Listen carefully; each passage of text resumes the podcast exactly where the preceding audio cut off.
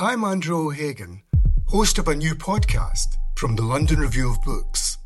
It's about the bloodiest and most controversial event of the Falklands War the sinking of the General Belgrano. Margaret Thatcher was accused of a war crime. The truth would only emerge in the pages of a private diary. This is the Belgrano Diary. Listen wherever you get your podcasts. Twice, twice. Welcome to the LRB podcast. If you subscribe to the LRB, you can get the first 12 issues for just £12. To find out more, go to lrb.me forward slash pod. That's lrb.me forward slash pod. Hello, and welcome to the London Review of Books podcast. My name is Thomas Jones, and today I'm talking to Erin Maglaque, who teaches early modern European history at the University of Sheffield. Erin wrote in a recent issue of the LRB about the way the city of Florence responded to a plague epidemic in the early 17th century.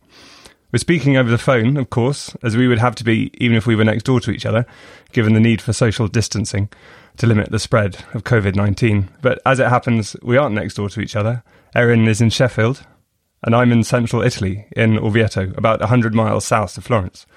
And I've written a piece in the current issue of the LRB describing the first 15 days of the lockdown in Italy, which began two weeks before the lockdown in the UK. There's a strange sense I've had when talking to people in Britain that I'm speaking from the near future or to the near past, though ever less so, as the situation there comes closer to the situation here in Italy. Hello, Erin, and thank you very much for joining us. Hi, Tom. Thank you so much for having me. How are how are things under lockdown in Sheffield? Um, well, it's quite surreal, really. Quite surreal. I mean, I feel like I'm talking to a quarantine expert. Um, but um, things in Sheffield, yeah, it's very strange. I mean, I'm taking my government allowed one walk a day, which is very nice. The weather has been beautiful recently, which feels like it's sort of mock- mocking us now that we can't go outside because it's it's not nice very often in Sheffield. But yeah, we're we're we're battling through. And so, to begin, why don't you just tell us briefly the, the story of what happened in Florence in 1629? Sure, yeah. So, the plague arrived in, in Europe originally in, in 1347 for this kind of um, period of, of epidemics. Um, but the one in Florence began in 1629 when troops from the 30 who were uh, fighting in Central Europe during the Thirty Years' War were kind of making their way through northern Italy. And so um, they were carrying with them fleas, and the fleas were carrying with them Yersinia pestis, which is the uh, bacterium that um, that causes uh, the bubonic plague. And so, as they were kind of uh, these troops were moving around northern Europe, they were spreading the plague behind them, um, and it was much worse in other northern cities, uh, sort of cities in northern Italy, uh, uh, um, initially before it arrived in Florence. Um, it kind of came to the outskirts of Florence, sort of early summer 1630, and the deaths in the city began um, sort of late summer and kind of reached their height by um, late autumn, early winter of 1631. Um, as more and more people uh, started dying, obviously panic began to rise in the city. And in January of 1631, they decided, um, the health board in the city, known as the Sanità, decided to implement a kind of general quarantine. So everyone had to stay home for 40 days. Um, and I think it's something that you wrote about in your piece too, that that 40 days kind of recalls the period of uh, the fl- of Noah's flood, right? So it is sort of this really resonant, um, yeah, resonant period of time. And where did that the modern quarantine that began in Venice? Is that right? So in the after the Black Death, yeah, yeah, that's right. So um, during the Black Death, um, Venice um, decided to um, kind of make ships that were carrying cargo wait um, outside of the port for 40 days before allowing them into the city. Um, and that's because they recognized that the Black Death really traveled with cargo and particularly um, textiles and things like this, soft materials. So they they decided to implement this kind of 40 day holding period. So even though they didn't know it was fleas and rats, they did know that it was the kind of cargoes that fleas and rats would would live in. Exactly. Um, but did Venice ever, or any other city before Florence in 1629, have this sort of lock down the entire city in the way that Florence did, or is that the, was Florence the first city to try this locking down of the whole the whole city?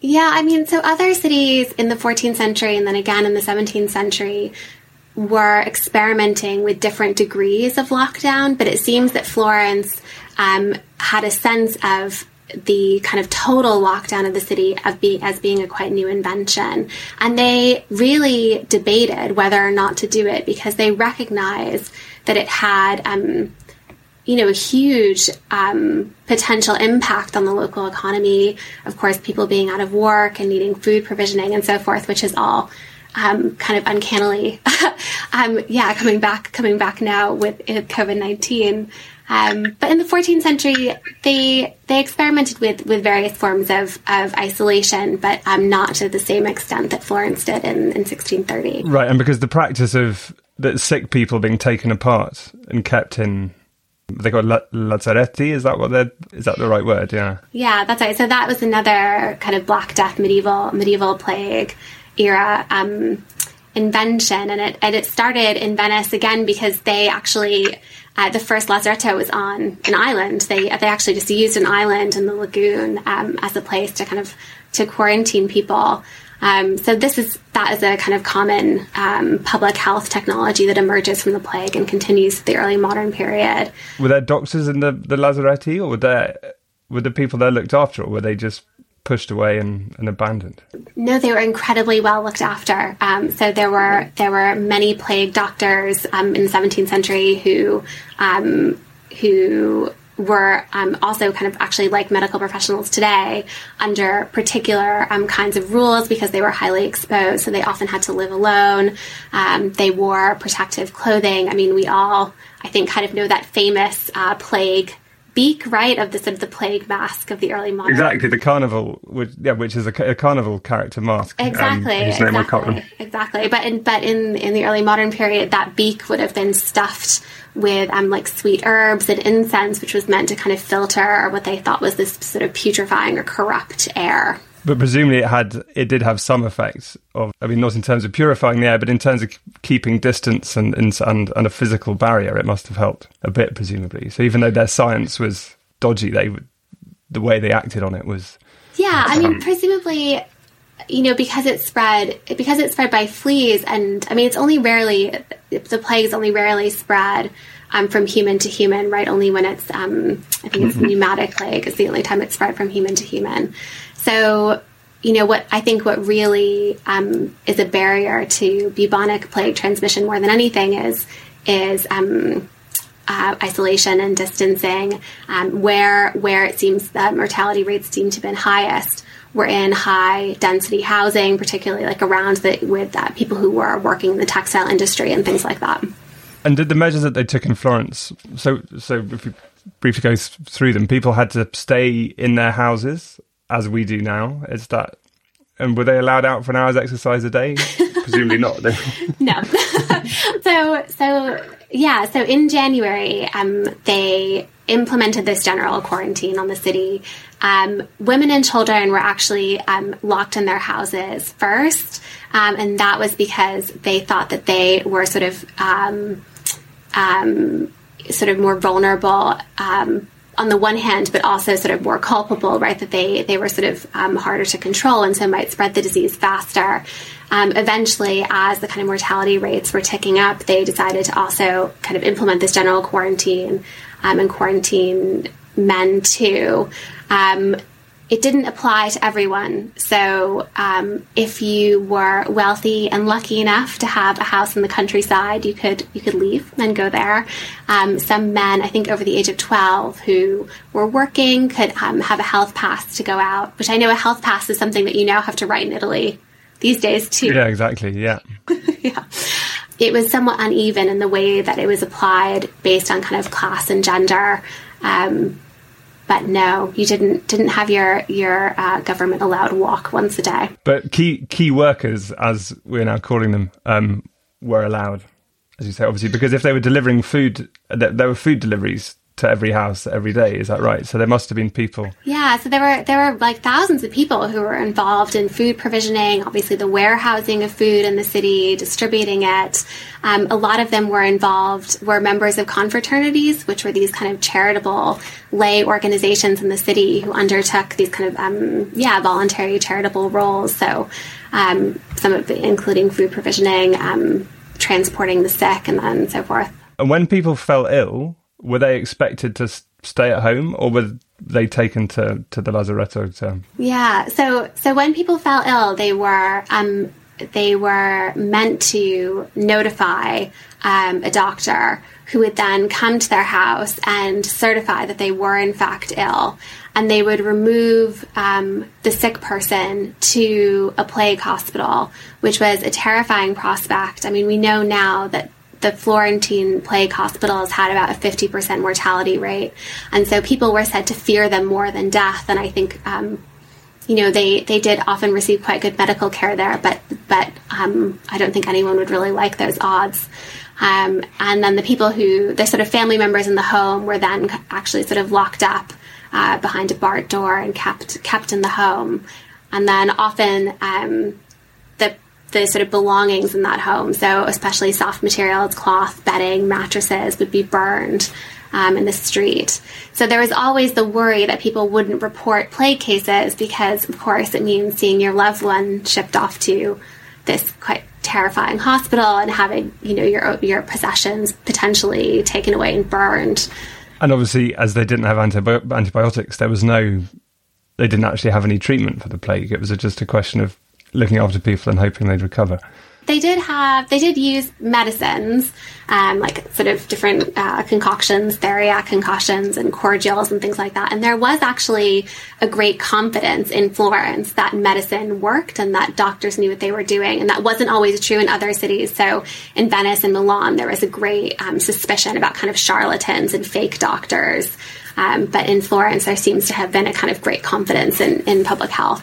Which must have helped with the enforcing the quarantine as well. That if, if people, if the people trust the, the, the thad, then they're more likely to to do what they ask.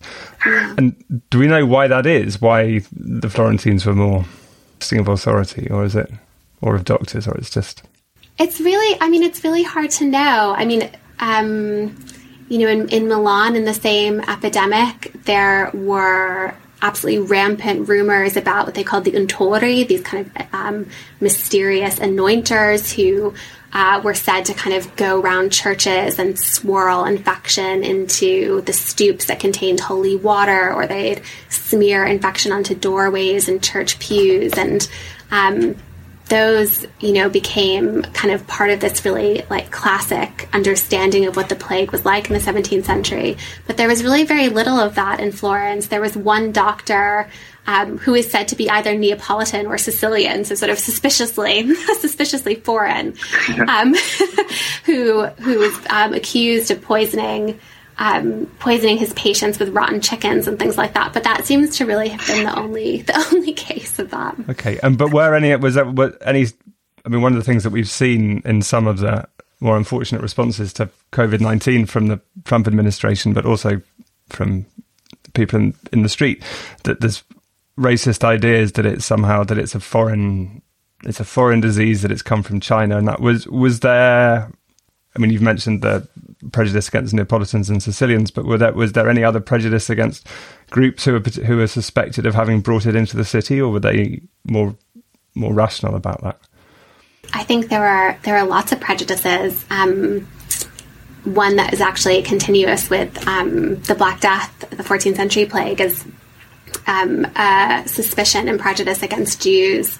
Um, they were some of the first to be kind of fully locked up um, and quarantined.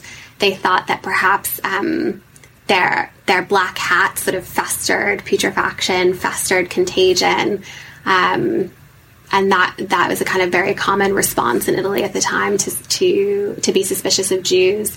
Another um, population who were marginalized were uh, prostitutes or sex workers. Um, sex was thought to generate excess heat in the body, um, which, if your kind of medical understanding is based on humoral theory, would make you more vulnerable to to infection, to disease. Um, and of course, there's also a kind of moral contagion idea there too. So prostitutes were also, um, yeah, marginalized during plague, plague epidemics. And then I think the poor were were a kind of broad category, which is something I was kind of interested in the piece too. That there's this really interesting tension between the rhetoric against the poor on the part of the government, um, which often you know sees the poor as both vulnerable but also as um, sort of essentially irresponsible, um, irresponsible not civic minded. Um, even their bodies were thought to be more kind of corruptible. So one of the physicians in Florence at the time, Alessandro Righi, has a theory um, that the poor sort of fester plague in their bodies um, in a way that nobles don't. Um, but then on the other hand, they also looked after them, and they had this kind of extensive welfare program and food provisioning, as we as we spoke about. So there's a kind of really interesting tension there between um, both blaming the poor and and also um, and also looking out for them, which I which I was really interested in the piece. And that is again is is recognizable from what's happening now. There's this that you mentioned that people are worried that if you give people enough to eat without making them work, then they'll they won't go back to work when when you want them to. And that same, uh, I might actually well, you expressed it much better than me. So you said, yeah, uh, Rondinelli, who was one of the uh, contemporary historian, of, um, worried that quarantine would give the poor the opportunity to be lazy and lose the desire to work, having for 40 days been provided abundantly for all their needs. And you hear Republicans in the US Congress uh, saying almost exactly that now, and you you know, and in and the and the right the right in, in the UK as well, and here in Italy. Yeah, it's it's a little scary. I mean, I think, and when when the Florentines were debating whether to enact this general quarantine, it was this problem of work that they really they really were worried about. That you know, what would it look like to have so many people in the city unemployed and and not earning, and how would we provision for that? Um, and so, kind of early on in the plague, they thought, well, we'll just um, sort of, you know, give unemployed people some work and that will kind of help them through. So they had unemployed men from the countryside, you know, working, constructing the Boboli Gardens and working in the Palazzo Pitti, building their chapel and things like that. Um, but they got sick and died because, of course, what what vulnerable people need is not more work, but but more rest, right? Yeah, exactly. As in the way that the factories staying open and Amazon warehouses staying open and, and all the rest of it, which do seem to be sites of, of contagion now. But but also that there was before the in the years before the plague started, isn't this right? That there was, I'm not sure a recession is probably an anachronistic word, but there was there were problems in the world market and there was a lot of unemployment and and there were economic problems before before the plague arrived. Yeah. So there were widespread famines, um, there were religious wars, um, unemployment, as you say, like Florence was a kind of center of the textile industry and had already this, the textile industry had already um, been been suffering in the past kind of few decades before the plague. So there already was unemployment and hunger. So when the plague came, um, people were more, I think, more vulnerable to disease, and that was recognized at the time. Um, and I, yeah, I mean, I've been thinking a lot about this in the way that people talk about COVID, that it kind of somehow reveals um, fractures in society that are that are sort of that have been here all along, um, and that the people who we call key workers now um, were certainly not thought of key, thought of as key workers even a month ago. I think early modern people would have really appreciated the idea that the plague is a kind of clarifying moment, right? That it reveals to us things that were previously hidden. I think that's a very early modern idea, but I see it in, in the newspaper every day now. Yeah, with the, the people who a month ago were called low skilled and said that they wouldn't be able to get visas to come and work in the, in the UK are now are now key workers. You're listening to the LRB podcast. If you subscribe to the LRB, you can get the first 12 issues for just £12. Go to lrb.me forward slash pod. That's lrb.me forward slash pod. In Florence, that you said that it was thought that the um, that the nobles were less susceptible. Did that did those assumptions change? Because presumably, or were they because were they because of social distancing or whatever the equivalent would have been, or because they were allowed to leave the city and, and go to their their country houses? Did fewer rich people die than poor people, or was it was everyone equally susceptible? I mean, was the plague revealed to be a, a social leveler, or did or were those class distinctions reflected in the the people who suffered?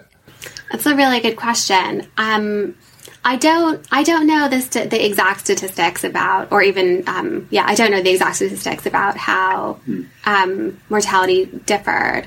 I would say that because it seems like higher mortality rates were associated with poor neighborhoods with, with high density housing, and particularly with this kind of um, the neighborhoods where uh, textiles were produced, it does seem as though high, um, you know uh, lower paid workers were probably had a higher mortality rate than the elite. Um, but certainly the elite the elite died too. I mean, I think I, there's a story in the in the piece about um, I think it's the wife of the the chancellor of the Sanita died. But even again in death, you can sort of see some of that social stratification. So. Um, one of the great horrors of the early modern plague is that you would be buried in a plague pit in these kind of anonymous mass graves outside the city walls, when ordinarily, you know, in normal times, you would have been buried in your parish.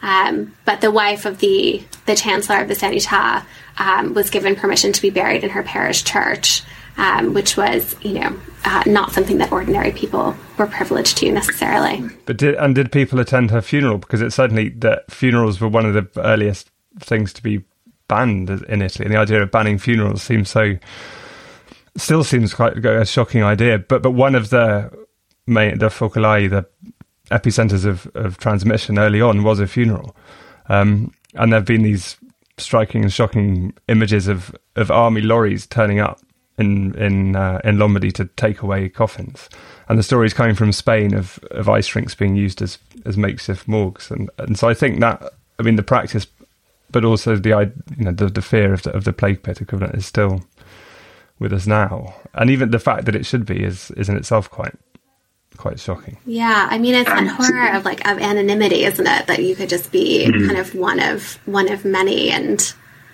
yeah, I mean that was something um, one historian of the plague has argued that it was that horror of anonymity of anonymity and the horror of the plague pit, which you know led people to um, disguise cases of the plague right from from the government because they just couldn't couldn't bear the thought of, of their loved ones being buried in a plague pit. And the people who survived and when they were locked in their houses, and what did I mean? Did people keep records of what they of what they did and how they coped with the, the boredom and the, the solitude as as much as anything else. I think, as ever, for early modern history, our best records are not always. I mean, the the our our main records for this plague year are by elite men. Um, our records for how ordinary people coped mostly come from court cases, so mostly come from uh, people who coped in ways uh, that meant breaking breaking the law. Um, so one of the things I absolutely loved about John Henderson's book um, was all of the stories that he pulled from those court cases um, about you know people chatting in the street or um, you know doing some some mending for their for their you know children or um, you know girls dancing together in their apartment buildings and things like that. These kind of like very ordinary ways in which um, yeah people tried to kind of break up the loneliness and the boredom, which when I originally read that book, I thought, um, you know, it was really moving, and now I um, kind of can't believe that we're li- we're living it. And the one, one the, the story about the um the woman mending her son's clothes is that right? He was in the apartment below, and she lowered things on a basket. Yeah, but it, but it's I think that was a sort of quite a standard Florentine practice for for not having to go downstairs to talk to people because in Arnold Arnold Bennett's diary from when he was in Florence in the early 20th century he describes people lowering baskets from their windows and people in the street putting things in that they wanted and taking them back up. And actually, one of the the many memes that's circulating here now shows these across a courtyard, a couple with a dog, and they lower the dog on the lead from the balcony. and it sort of potters about on the on the ground beneath, and then they pull it back up by the lead. That's amazing. it dangling slightly, but quite a small dog. Obviously, it's a, it's a terrier. It's slightly pathetic, dangling from its lead from its collar, um, which people, some people react to thinking it's hilarious, and other people think it's very cruel. And of course, the other thing is that one thing that we're, I mean, this conversation that we're having now means that we're everyone, we're all locked in our houses. But I'm speaking to my parents far more often than I was a month or two ago. Were people were you, people still allowed to write letters? What what levels of communication were, were permitted in Florence? Yeah, people uh, people certainly wrote letters. Um, there's some good evidence um, from these court cases again that people shouted to each other from their windows. Um, they because often their front doors were were actually physically barred. Um, they would climb out their windows and go up to their balconies um, and, and just talk to each other, talk to each other out in the out in the fresh air. Um, yeah, so there are lots of ways to kind of to get around it and to to talk to each other. Yeah, and in terms of long, in terms of news from other places, mm. how did they? How did the people in Florence know what was happening in Milan? Yeah, so so in the 17th century, lots of these Italian cities had their own health board, their own sanità and they would send letters back and forth to each other, um, kind of reporting on the news, which is actually how Florence, um, you know, of course, first became aware that. Um, there was this growing epidemic. They were getting letters from Milan, from Bologna, um, from Verona, kind of describing what was happening happening in those cities. Um, and the early letters are really moving, really, because they're trying to work out what it is, right? And they sort of don't want to say that it is the plague because, of course, they say that it is, then it's um, you know hugely worrying and um, and might kind of set off a panic.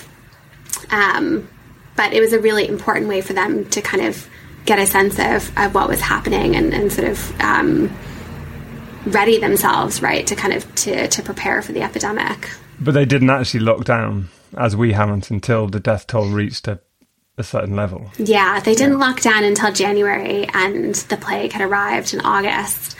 But what's interesting is that, so the 1630 31 epidemic um, kind of tailed off in early summer around um, sort of um, May, June.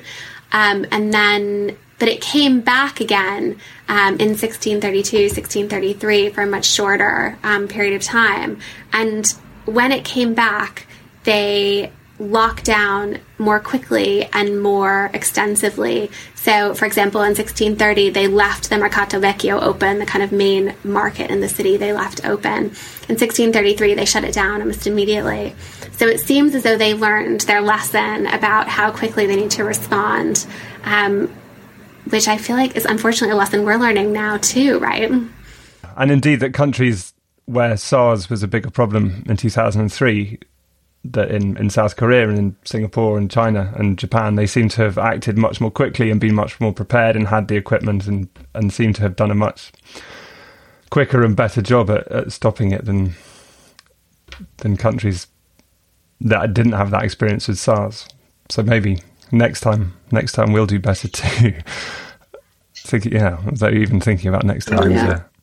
Um, and presumably, one of the reasons they waited in when when the plague hit in August that they they wanted to get the harvest in before they shut down. There must have been those sorts of, I mean, partly economic, but also if you're going to shut the city and feed it thirty thousand people as it then was, you're um you're going to need to have enough food to do that. So you're going to have to carry on those essential services, as we'd call them now. It's very hard not to use these anachronistic yeah, yeah.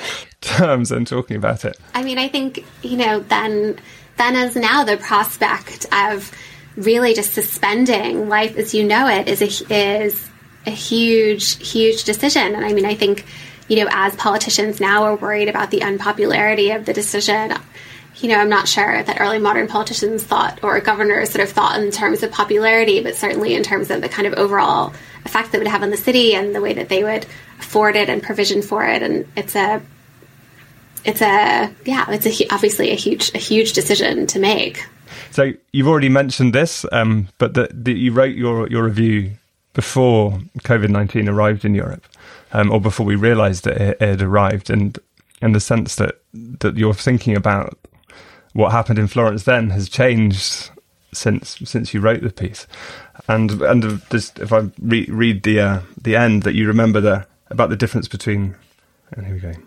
Percentages tell us something about living and dying, but they don't tell us much about survival.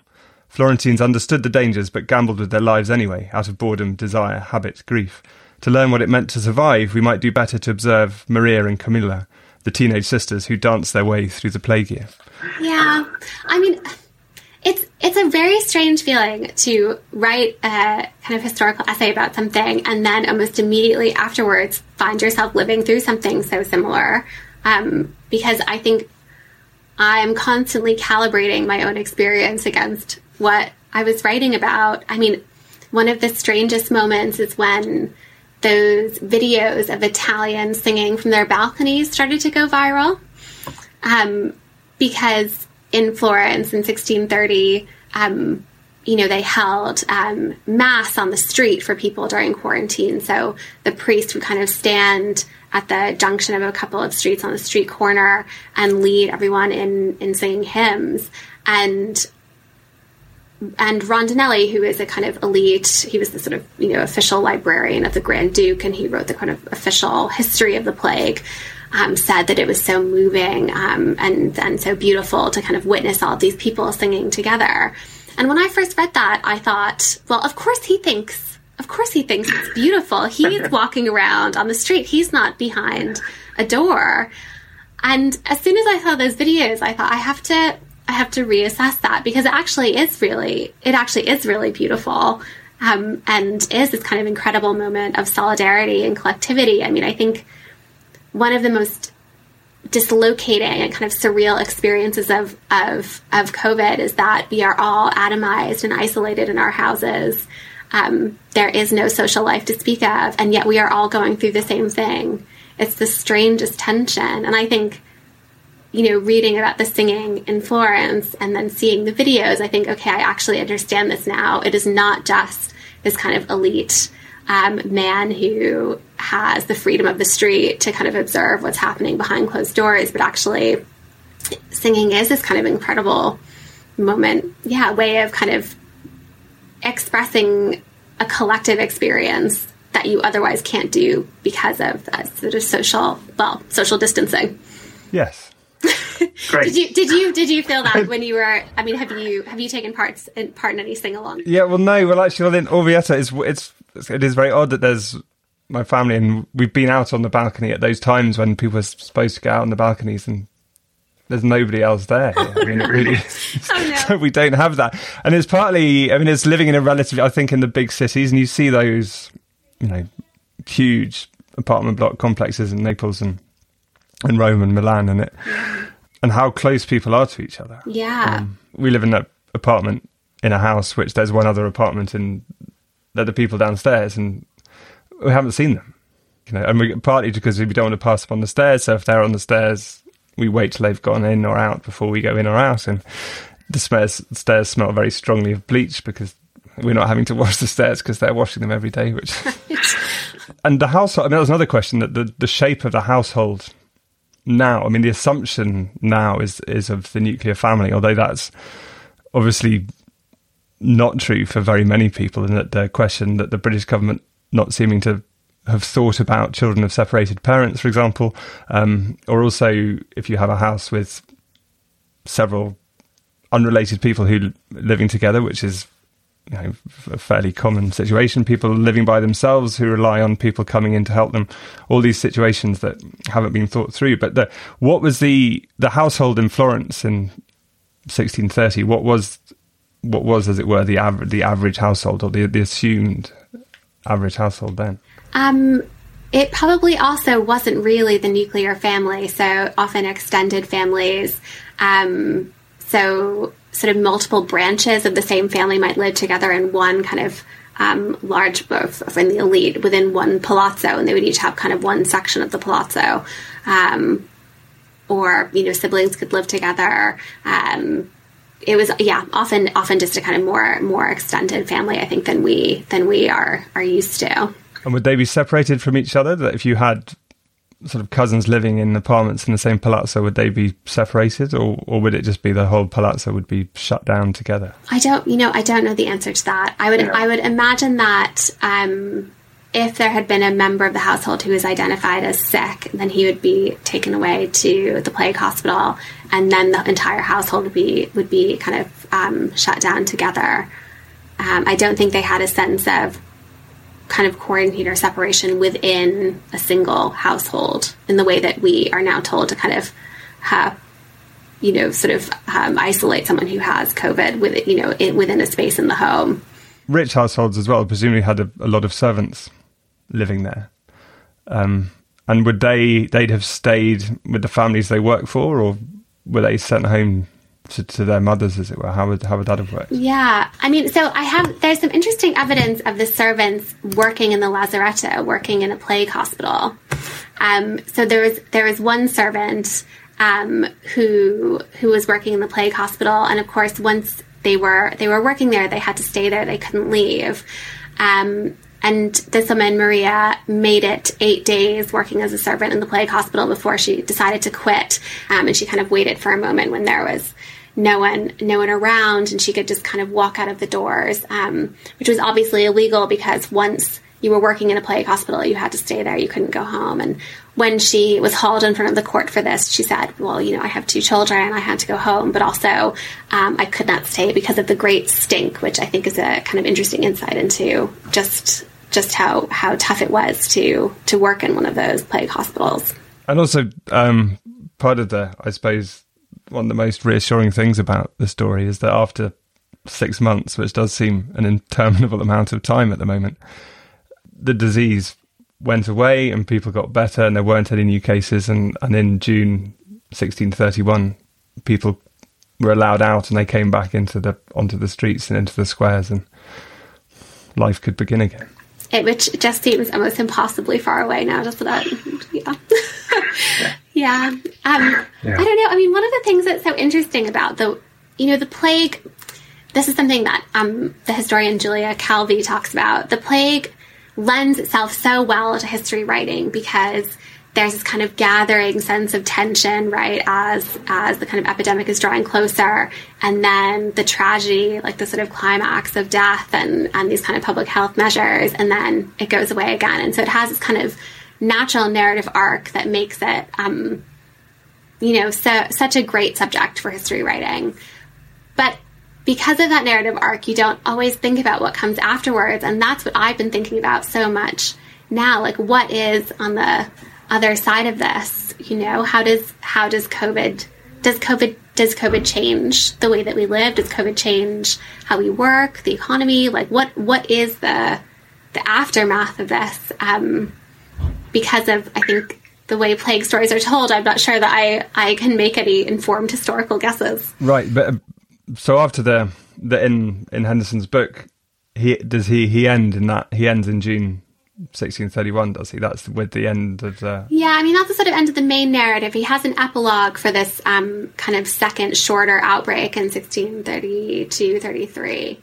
And that's it. Um, so we don't really know what happened afterwards. And I think so, historians, um, I think there was a recent a paper last year that came out that tried to measure the kind of economic impact of the plague epidemic of, of 1630 um, on northern Italy, and he argued that you know while there was a kind of ongoing um, economic crisis in the decades before the plague, that the plague really was what kind of triggered um, northern Italy's economic decline throughout the rest of the 17th century, um, and it's something that I'd love to read more about because I, I suppose, with the kind of mass unemployment um, and and financial um, crash or well financial recession that seems to be you know potentially sparked by COVID.